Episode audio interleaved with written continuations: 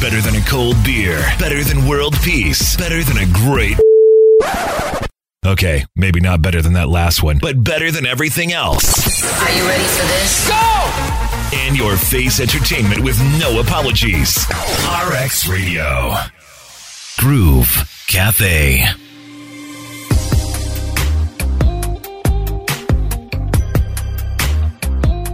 It is the Groove Cafe on RX Radio, and oh, I live for these conversations to learn what people are passionate about, and of course, to take a few good things from the conversation as well. Today, I have an organizational psychologist by profession, a trained teacher, independent management consultant, author, boy child activist, and sportsman. He is currently the projects coordinator at Touch One Reach All and supports the Human Resource Department at Rural Child Empowerment Forum.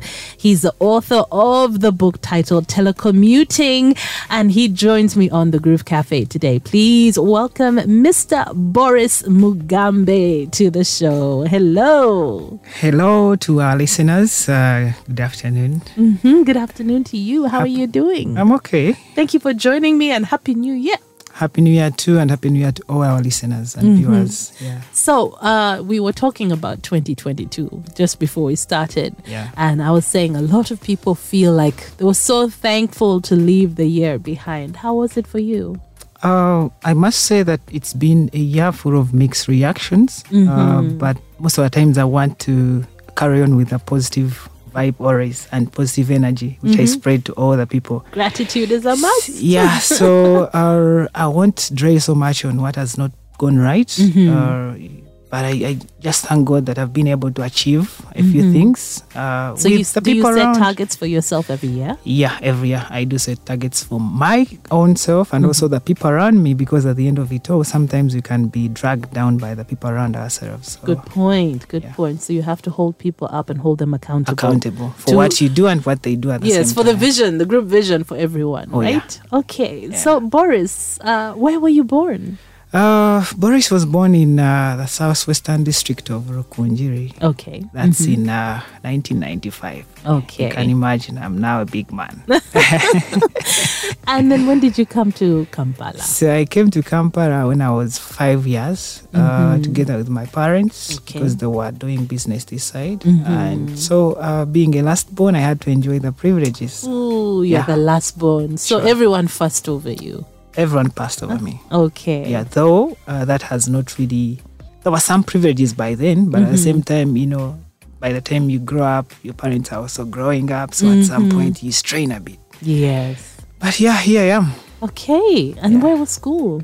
So I attended my school primary was um, in uh, still Kunjira I would go, Mm-hmm. then come back because they wanted me to understand our culture first, then you can That's be able to important. move away. Yeah. Yes. Then uh, came uh, high school, St. Kagwa in Bushenyi High School, very Mm. single school, Okay. very, very good single school Okay. Mm-hmm. for four years. Mm. Then I moved this side to uh, Makerere Secondary School, it's uh, in Nasana. Okay.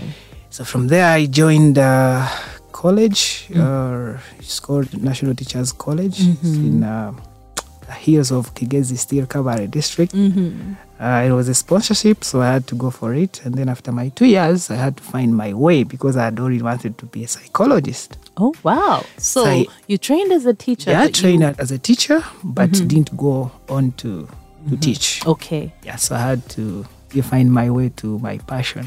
When did you realize you wanted to be a psychologist? I think by the time I sat for my senior six, Mm. I had much information about who a psychologist is and what they do. And also, I had realized the gap uh, Mm-hmm. Okay. in our society. So I wanted to be among the team that is going to occupy that gap. okay. Yeah. Now you were a sportsman in Yeah, school sportsman as in well. Mm-hmm. school, uh, a debater, uh, a leader. Yeah, which I've carried on. Uh, Mm-hmm. Until now. Yeah, until now. With a So- lot of the roles that you've taken up. Oh, yeah. Are you still active in sports? Yeah, uh, especially now that we have uh, weekends uh, Mm-hmm. where you have to keep up with the guys, network with them. So we always meet up and play some football and other Mm-hmm. Play games. football, huh? Yeah. Oh, okay. all right. And a boy child activist. I'm so excited because over the last, I would say last year, the last two years, we've been Yeah. having a lot of conversations about how so many mentorship programs have been set up for girls. Yeah. And somewhere along the way, there was a gap where a lot of boys fell behind Yeah. or just did not have that kind of targeted guidance Yeah. that you know was being given to many girls i mean the gap is still there we still Yeah. have unfortunately teenage pregnancies and teen moms that's still happening but also a lot of young boys are lost Yeah, sure. when did you see that there's a gap there Um, I identified this gap that was in 2015. Mm. Uh, I was volunteering with uh, a women led organization. Mm-hmm. Uh, it's in Nasana. It's called uh, Girl Child Empowerment Forum. yes So, part of what we were doing was to advocate and identify different vulnerable girls in different societies and communities. But then, uh, as we were doing different stories, because we would identify families and then document their different stories. So, I realized that all was falling onto the side of the boy child. If, Okay. if it's a family that is dominated by domestic violence, there is a man who is the primary cause of that act yes if uh, it's an early pregnancy for a girl, there is a boy who is responsible for that. And what we were doing was to speak about the particular action, but not focusing on the primary agents of what is happening. So I, I sat with uh, my boss then and I asked her if it was okay for us to create a project that was aiming at um, providing a space for the boys to talk about their issues, but of course, focusing on how we can support girls in their different challenges.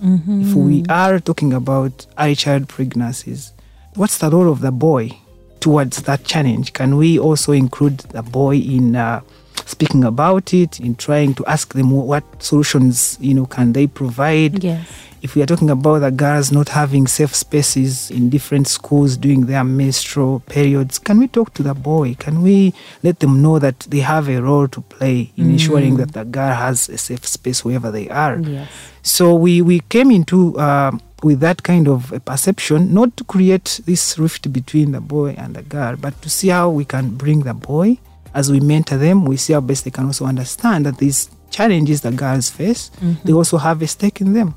So that's where we, we began from, and uh, yeah, we carried That on makes that. sense because you can't have these conversations with only one sex. Yeah. You have to have them, both boys and girls. Yeah, and uh, the main inspiration was the fact that at the end of it all, this guy is going. Of course, it's not mandatory, but the guy is this guy that you're mentoring is going to meet a boy somewhere, whether at work, whether uh, you know in a family, uh, Yes. whether at school.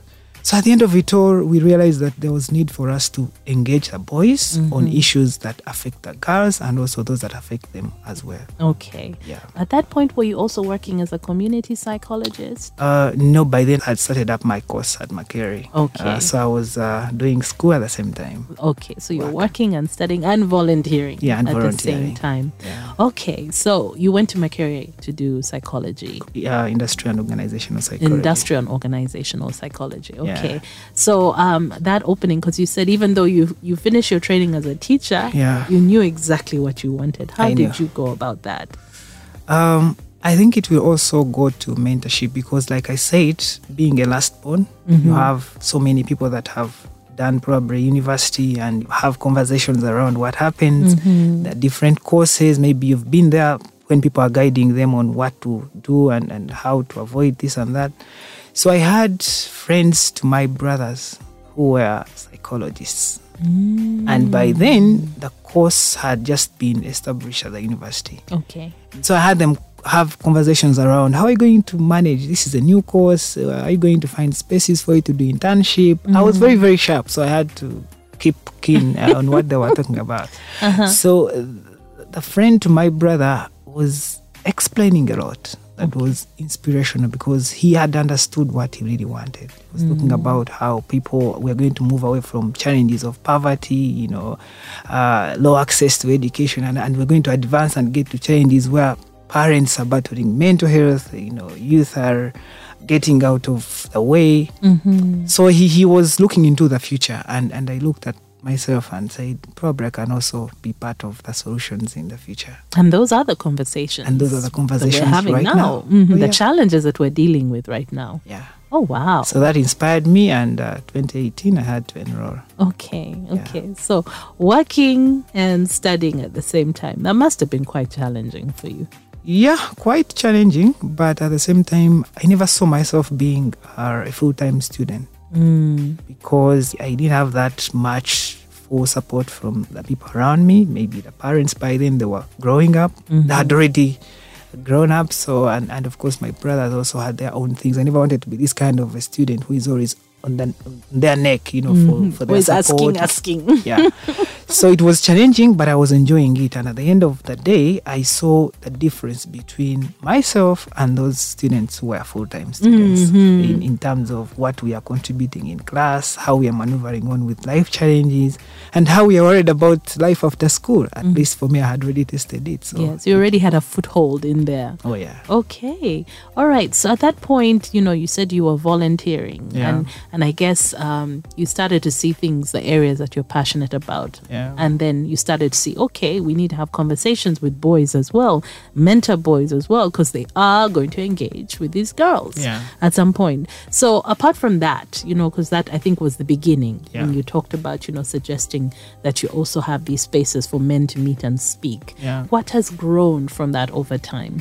Um, okay, from that point, that was a project that, uh, of course, my, my, my boss was a very good one, very, very open minded. And uh, so she encouraged me, supported me, and we had that project uh, get some little, little funding. So we had it run for six months. And after six months, of course, now that was done.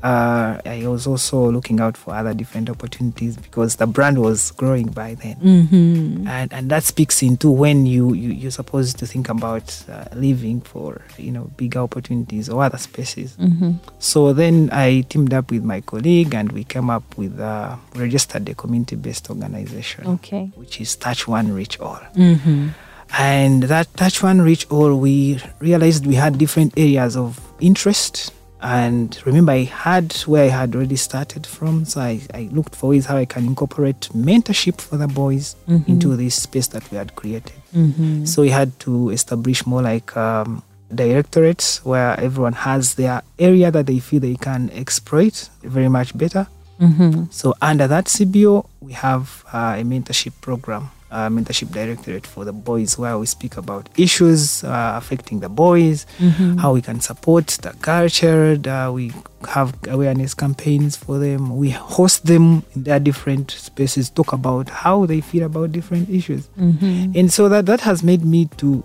personally grow as a responsible person because as you're speaking to someone these are things that you also need to first evaluate. Are you along the right way as you're speaking to this boy? If they decide to have you as their model, Yeah, Are they're you doing looking to what you is- for mm-hmm. the guidance, Yeah. right? So I've uh, it's a space that has really uh, enabled me to also grow as a responsible boy child. Mm-hmm. I hope to be a responsible, you know, husband and father maybe. Yeah. So I like that you talked about, you know, the challenges and, Yeah. and the difficulties that are facing boys.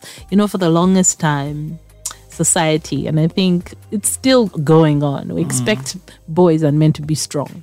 sure. and to just solve whatever problems come along and and to be you know the savior really at the end of the day and then you know when you look at the religious you know roles that are defined a man is supposed to be a provider a protector all these things but nowhere in there is there okay there are moments when even you know the provider the protector also needs someone to step up and help here and there so what are some of these challenges these problems that you've really come across for young men and boys I must say that we are very fortunate here in uh, urban centers. Let's talk about Kampala and, and the metropolitan uh, uh, centers, but it's it, it's way too much when you cross to the different rural areas. okay Because at least if in a day around town you will hear people talk about you know the boy child activism and girl child. These these conversations always shape our different days in our different uh, uh, corners.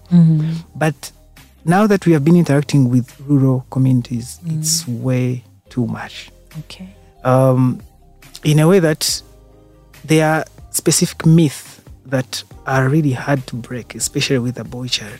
You reach- get into a community where they tell you Some of the boys are forced actually to get married at a certain age, at an early age. and they don't have a say about it. The communities have accepted that. That's our norm. Thank so you. that's no the one challenge. talks about no one that. Mm-hmm. talks about that. Every time we are talking about early child marriages, we are talking about the girls, which is okay and it's realistically fine. Mm-hmm. But when you get into these communities and you see how boys are harassed, Mm. they are forced to run away from their families just because they don't want to get into those kind of marriages. Mm. They so don't that's, want to have children. They're that's, that's still challenge, young. challenge number one. You know, breaking those myths that are engraved in the people who are much older than you because you, you have a community that you're talking to. Some of them are, are, are more like your fathers, they're more like your grandfathers, and you want them to, to stop a particular habit. Hmm. So that's challenge number one. And two, also, I think we have not had so many people create these safe spaces for the boy child Okay. because every time there are conversations around these same issues, it's, they are centered around girls. The speakers are female. Uh, the whole composition of the teams is, is, is you know she dominated, and and you find that the boys now have looked at it as um, a discrimination kind of gesture to them, of course, to their own interpretation, which we try to rectify and say, you know what, it's not about discrimination, but maybe it's because it's not been uh, so much raised and people don't know about some of these issues. So, also, um, that is a, a challenge uh, that we have faced with them. Um, and then, you know, like you said, we have been raised to think that a man has to be strong, a man is a warrior. So even when you have create for them their safe spaces, they take long to open up. yeah. Yeah. Uh, but we have been assisted because uh, my team are, is, is composed of psychologists, so at least they are patient with them. They know how males behave, they know the different personalities. So at the end of it all, it takes long, but they do open up, uh, which is not the case with the girls because once you create a safe space for the girl, it's always uh, uh, at least automatic. that they're going yes. to Blah open blah blah up. blah blah. Yeah, so the, those are the main outstanding challenges that we have really faced with- Okay. with the boys, but we are not giving up. So yeah, that's a good one. I mean, community expectations of a young man, even Yeah. before you've established yourself, even before you know where you're going in life, you're expected to have a responsibility of a family, and we forget that because maybe our parents' generation by 18, 19, they're already setting up families. That can't work in the world today. Mm. It can't work. Okay. All right. Well, I think these conversations need to keep being had and especially for female and I know this one is a tricky one when you have the female spaces and then they put a man up on the panel, women get annoyed, but I'm like we annoyed. live together, we Yeah. work together, we exist together. We have to work, you know, find solutions together. I think I have uh, a case that we had during our community engagements. There's a time we were teaching the boys how to make sanitary pads. And uh, we brought, uh, the team was composed of the girls.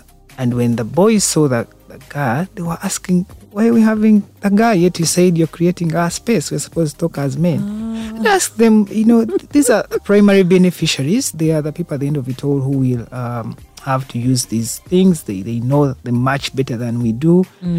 Uh, you would feel like it, it's not yet good to have the men, you know, in the spaces for the girls, and it's not Mm-hmm. yet cool to have the girls in the spaces for the men. But, but but I'm happy that those that we have had for some time, because our programs are organized in a way that we have them for a specific period of time. We don't just have a one-off and they go. Mm. yeah, We so they them- can have their sessions Oh, yeah. alone and then they Alone. have uh, sessions together and as we well. do it consistently because most of the uh, na- the boys we deal with are now in school so we Mm-hmm. have specific programs from their primary uh, to secondary to those in who are at the university and are willing to be Oh. part of the spaces so you find that someone has been uh, there for some time and so now they are very very free with that type of arrangement Okay, that's wonderful. That's wonderful. How Yeah. can someone find out more about the work you do? uh, we have our website Mm-hmm. uh, it's touchonereachall.org touchonereachall.org. dot org. So Okay. when you go there, you see our different uh, uh, areas that we focus on, Mm-hmm. and you also see how you can be really part of our our arrangements. uh, Okay. for the boys, also for other community engagements. Okay. Yeah. So tell me about your book, mm, Telecommuting. Yeah. This is away from from these kind of programs. Very different. Fortunately, is in the same because, like I said, I did industrial and organizational psychology. Okay. So, industrial and organizational psychologists support the human resource department basically with research. Uh, they do support them uh, in uh, identifying different behavioral uh, variations among the people at work. They also support them to create safe working spaces in terms of the policies, in terms of um, the physical setup of the place. I And, and I understand. must confess to the listeners that we, we have a very cool space here at RX. I've already done. thank you. Oh, yeah. so that's what we basically do. Now that uh, it was the course that I did, I also never wanted to run away from it because I had spent three years, you know, getting this exposure, knowledge, and understanding. So it came at the rightful timing when we were faced with the pandemic, which hit Mm-hmm. the entire globe and found everyone off guard, caught everyone off guard. Yes. So I sat back. Remember, we had time, we had the internet, uh, and we were playing around with, with those two things. What can I do with my time? What can I do with my internet? We did TikTok, we did what? And, and we reached at a point where it was now done. So I realized the world needed solutions. Everyone was complaining. You would turn on this television station, radio, everyone is saying the pandemic, the pandemic. But we had very few characters that were think about uh, solutions. So I never wanted to be part of the team that was already complaining. I wanted to be part of a team that can also contribute something. Solutions, Mm-hmm. right? So I looked at around uh, what I had, which was time and the internet. Time for me to research Mm-hmm. and also internet as a resource. So I had read about it previously and I knew about the statistics, but I was al- always questioning myself, why is this not in Africa? Why is this not in our Ugandan setup whereby Mm-hmm. you can go at a workplace, seek for a position, you start work, but you work in your own space as long as you're performing. Because for me I believe work is about what you, you do. The Yes, it's results at about the your end of- yeah, productivity. productivity. So that's how it came about. I did research in just like one year uh, because that was 2020, crossed in 2021. Uh, I had to re- seek out for other different mentors who had to review and guide me here and there. And 2021, around July, is when it was really out. Okay. And uh, So basically, you're pushing for like remote. yeah, I'm Flexible. pushing for uh, flexible work spaces Mm-hmm. that can allow people to, of course, for some of those positions where people can sit back at their spaces and they do work. At the end of it Mm-hmm. all, you need people to perform. And I've seen that also. I think it's something that we had not paid attention to, but not everyone who comes to work really does what they're expected to do. So you have someone come in at They eight, clock in, up they to have five. tea at they 10. have two at ten. Remember our traffic. Someone has spent thirty minutes along the way. They reach. They have to prepare tea, this and that. Have a lunch break. They have to also think about when they are going back home. But when in actual senses, someone can sit back, have four productive hours, and then do their own stuff. But most importantly, the fact that we are moving away from the primary traditional challenges that we used to think about. Now, people are struggling to hit the work life balance. Something very, very, very important. And it has sent many into depression, into uh, uncertainty in their careers. So I am advocating for space flexible workspaces. Mm-hmm. From the physical setup, also to the policies that we have. Mm-hmm. Even to sometimes hours. I mean, I know some people who are very productive in the evenings. Yeah. That's when they're most More productive. And yet, the traditional, you know, Is that- working hours are like morning, and they're, then they're just like, "Ugh." Yeah. but between 6 p.m. and midnight, they will put in six solid hours. So, Yeah.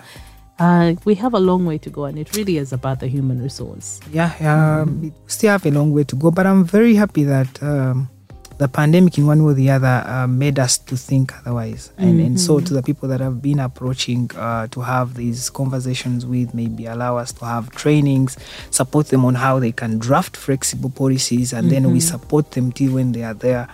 We have had very open minded people that have allowed us to do that. Okay. Though Oh, to some others, it's still like a dream, it's still like uh, this can't work, it's still Mm-hmm. There's like some employers, if they're not looking at you, yeah, they feel, you're, not feel you're not working. working.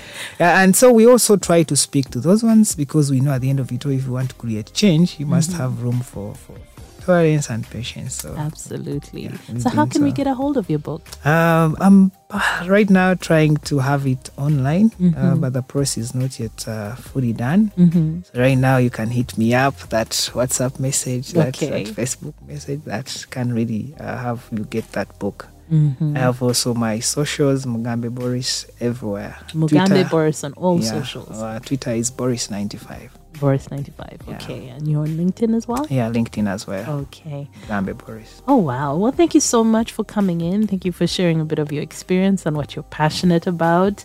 Um, I think I'll ask again, I'm still fascinated when you talk about, you know, being a boy child activist, Yeah. how we, all of us in community, families, workplaces, how can we also do our part to support more? Well, that's a very, very interesting question for all of us. Uh, what I can really say about that is one, we need to have these conversations right away from our families.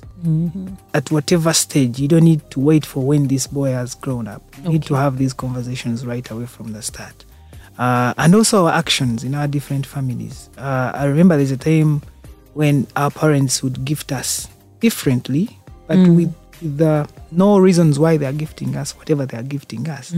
So going forward, if you want someone to grow up, especially with the 21st kind of kids that we have, you must be very intentional in whatever action you take, whether Okay. it's a gift at home, whether it's a statement at home, whether it's in how you give these people attention. You really have to be very, very intentional because whatever someone sees at their younger age is what is going to form their entire perception of, of who they are when they Yes. grow up. So I think we have a role to play as brothers, as sisters, as mothers and fathers, aunties and uncles, first in our families. Mm, in the family unit to Yeah. begin. Then, then as we grow, we need to be very, very open. I am challenged that our setup, our culture here doesn't allow some conversations to take place in our homes or in our communities or by our own selves. Maybe your parent does not sit you down and tell you, you know what, you're growing up, you're going to meet a girlfriend, you're going to, this is how you sh- what you should expect. And, you know, that kind of a reserved culture has made most of us to uh, learn along the way, you know, Yes, fall you- into things that we you- Mm-hmm. would have avoided. So I think it, it's also